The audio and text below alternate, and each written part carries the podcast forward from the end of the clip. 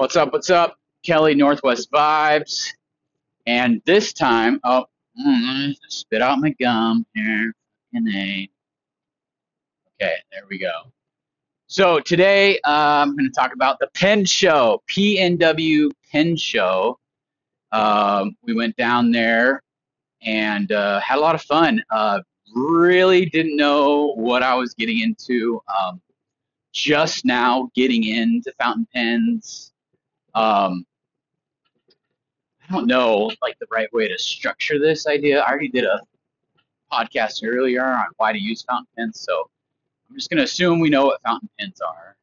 But um, I'm still new to all of this stuff. Like I have like four or five fountain pens that I like to use for journaling, uh, i.e. therapy, also for work, and um, you know just collecting stuff. I like watching like YouTube videos.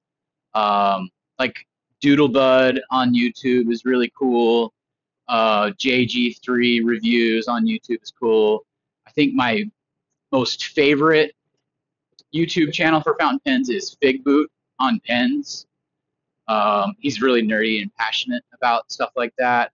Um, and then the Goulet Pencast, uh, gouletpens.com. That's if I'm not getting my stuff locally, um, then I like to go to Goulet just because they have a, a cool cool people and great selections and good deals and stuff like that. Um, oh, and then I also listen to Pen Addict podcast as well. So I think the Goulet, G O U L E T, Pencast, and Pen Addict. Those are my, my favorite podcasts to listen to for fountain pens. So that's kind of what I've been doing with these fountain pens over the last, uh, I don't know, two years or so. And I, I like taking them around to work and getting compliments on them. And um, I wanted to go down there and get some new stuff, but I, I didn't know what I was getting into, um, but not in a bad way necessarily. I was just like, okay, let's go check this out. It's going to be a bunch of pens that we're going to see live in person with professionals. They're going to tell us about it, and, you know, see what motivates other people and all this other stuff. So it's down in um, Portland at the Embassy Suites by Hilton on Pine Street. And it was like a two and a half hour drive, freaking almost three and a half hour drive back because of traffic because we were coming back Sunday uh, afternoon or whatever.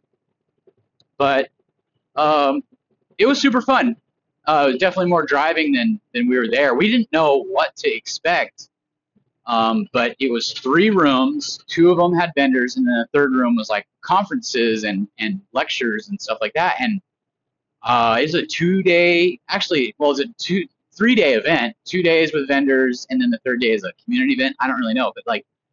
Uh, it's like the only freaking pen show in the Northwest. Like not even Denver has one or Seattle has one or anything like that. So it's really, really unique. And it's been like a five year hiatus or something like that. And this is the first time it's even been put on by this uh, something, something solutions, whatever. I don't really know. Too new to all this stuff. But uh, the gist of it was uh, park, say hi to the homeless people, and then walk into this bougie uh, hotel and go upstairs and you, know, you register. You get the uh, lanyard with the little plaque thing that, that shows that you're registered, and you get a little sticker. And you can go in there, and then uh, it's just two separate rooms, two big rooms, with maybe ten to 15 vendors in each room, something like that. And so they had um, a couple vendors that were selling like manufactured pens, like by big uh, name brand companies. Um, and those were like the ones I was most familiar with and understood. And to be honest, they were more affordable. Uh, at least parts of their tests were more affordable. Uh, and then they had the custom made pens that I didn't know anything about And I thought we were just going to go in, we were going to find some cool stuff, a large selection of stuff. We were going to try some stuff out that we knew about, and we were going to get some pens, and we were going to get on out of there. And then, you know, we're going to add to the wish list and uh, kind of just see how cool it is to handle all these pens that are in person. But really, most of the vendors were either uh, vintage uh, fountain pens, and I didn't know anything about that. So to be able to uh, discover what they do and how they write, and if they need to be tuned or not, and you know if you want to uh, flip out the nib or the feed or mix and match styles, uh, you can just sit and have these really great conversations with these people that are really passionate about pens and I felt like I did myself a disservice. I felt like I did the, the pen show a disservice by limiting, obviously, the money that I had, but also the time and uh, the knowledge. I just wanted to like talk to all these people and discover what the fuck is going on. And you know, having a two and a half hour window was not nearly enough time. And uh, yeah, also my pocketbook going down there with two hundred dollars just wasn't enough. uh, it's just there's way, way, way, way too many cool things. So I did not even try and discuss vintage fountain pens. Um, but the custom made fountain pens were super cool. Um, most of them were like different types of resins that they would mix colors in, and then they would put them in different shapes, different lengths, different girths, different caps. Uh, some with uh, clips, some with not. And then it was like the actual creators that were there, and like Jonathan Brooks was over there. He's like a world-renowned pen maker, and uh, I was like too intimidated to like say hi because I'm like I don't have the money, I don't know what I'm doing. I did compliment his stuff, but that that was it. Uh, oh, I, I just I hope he's back next year, and uh, I hope there's other people are back there. I just I hope it went well, and I hope it comes back. I don't want to wait another five years to go to one. I, I thought it was super cool, and definitely gonna plan for more time and more money next time. But there was uh, other custom pin makers there as well, and they all kind of had their own unique takes on things. Some people were more about the the feel of the writing experience. Some people were more about the display and the looks of the uh, pen. Other people were all about like the sizes, or like uh, they had like kit pens or whatever that were like super not practical, but they looked freaking sweet, like steampunk or futuristic stuff or whatever. Just really really cool stuff. Um, and they had a lot of them had like uh, ones that you could try all the different like some dude had like custom made nibs of like 10 different types and then you could try all those and then mix and match and put it on any of the pens. Whereas a couple others are like oh yeah this is just the, the fountain pen revolution nib or this is the JoWo nib or this is the Bock nib like very popular nibs that are you know tried and true and tested. And you know like oh these these aren't tuned by a nib smith or these are tuned by a nib smith honestly you want the tuned ones just because they're smoother and uh, they have a couple like more flex to them or you know whatever uh, quality they're trying to bring out of that nib. Um, and yes, it's more expensive, but like really, the manufactured stuff and the vintage stuff, like some of the smaller pens, you could have for you know 20, 30, 40 bucks. Uh, most of the pens there were you know 50 to 100, but then all the custom made stuff, the really cool stuff was like two hundred dollars, and then you want like a ink window or you know whatever, it's like 250 300 If you want a gold nib, you know, like four hundred dollars. And then, they had the the Grail pens there. We gotta uh, try like a Visconti Homo sapiens Bronze Age. Super nice with the volcanic rock uh, resin or material, whatever. Um, yeah, and it wasn't inked up, but there was no Mont Blancs there, which was unfortunate, but those are like a thousand dollars a piece anyway. and then there were some other like real like Takia, Taccia, and Laban were there. Oh my lord, I didn't even look at the prices on those, but those were like hand painted pens with like Urushi lacquer, and oh, they were absolutely gorgeous.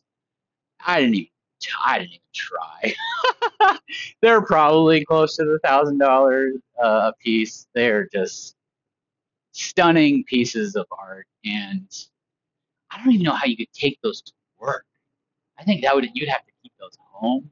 Just not practical, but absolutely beautiful conversation starters, and they were just so wow. And then we ran out of time, and we didn't even go into the conference center, but they were doing some stuff in there too. And there was a good amount of people there. I'd say while I was there Sunday, there was probably 200 people there.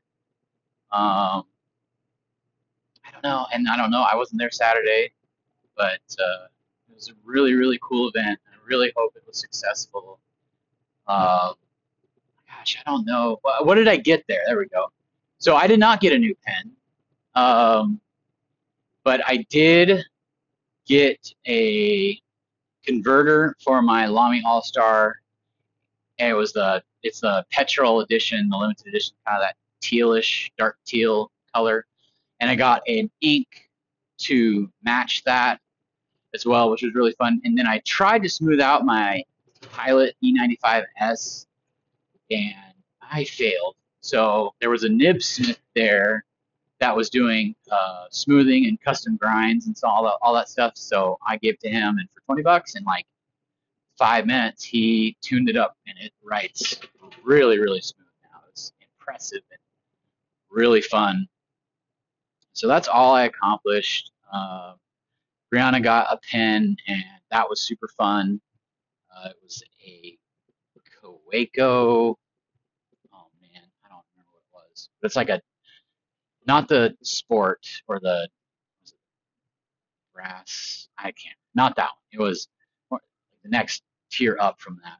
The cream, cream barrel, and then the orange cap, and the like uh, silver trim. I it was gold trim, and on the finial, really nice. And then she got a gold plated nib with the double broad and then she got like office approved or whatever, and it writes really, really smooth, uh, really, really nice, super fancy, and kind of jealous. It's other than actually no, I think it still writes smoother than the E95S, even with that the Nibsmith because that's a fine, and one she got is a double broad, so it's really, really wet and juicy, puts down a lot of ink, super sweet.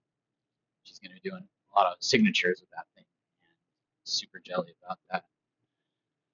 But yeah, really, we left there excited slash sad because there's so much stuff we wanted to get. Like uh, the Sailor uh, Pro Gear King of Pen uh, was amazing. and I wanted. and then there were some custom made pens that I really want. The Homo sapiens uh, Bronze Age by Visconti. It's just super super cool. Uh, there was a couple like more affordable pins that we were looking for, but they weren't there. Um, I'll probably have to order them from Goulet pens or whatever.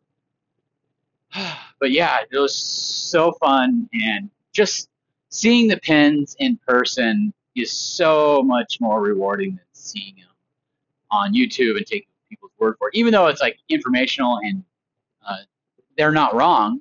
It's just I feel like there's much more value in understanding the quality handling these uh, super bougie office supplies, uh, especially when you go back. Because like writing with a pen, writing with a fountain pen is nice, it's cool, and but once you use it for a day or a week or a month, uh, and then you go back to like a, a Bic, it's like what the fridge? I, I didn't swear, mom. I don't think did I swear before? I don't know if I swore. I, when I started this, I was going to try and tell myself not to swear. Mom dared me to try and do a podcast without swearing. Now I'm going to to listen to this. Oh, I'm self-conscious. All right, we'll see how well I did. But yeah, that's the podcast. Um, super fun. Really loving pens and nerding out with stuff that I can share with uh, other people. You know, it's just like a little silly snow globe passion that I have. And uh, anyway, thanks for listening, Kelly Northwest Vibes. I don't know.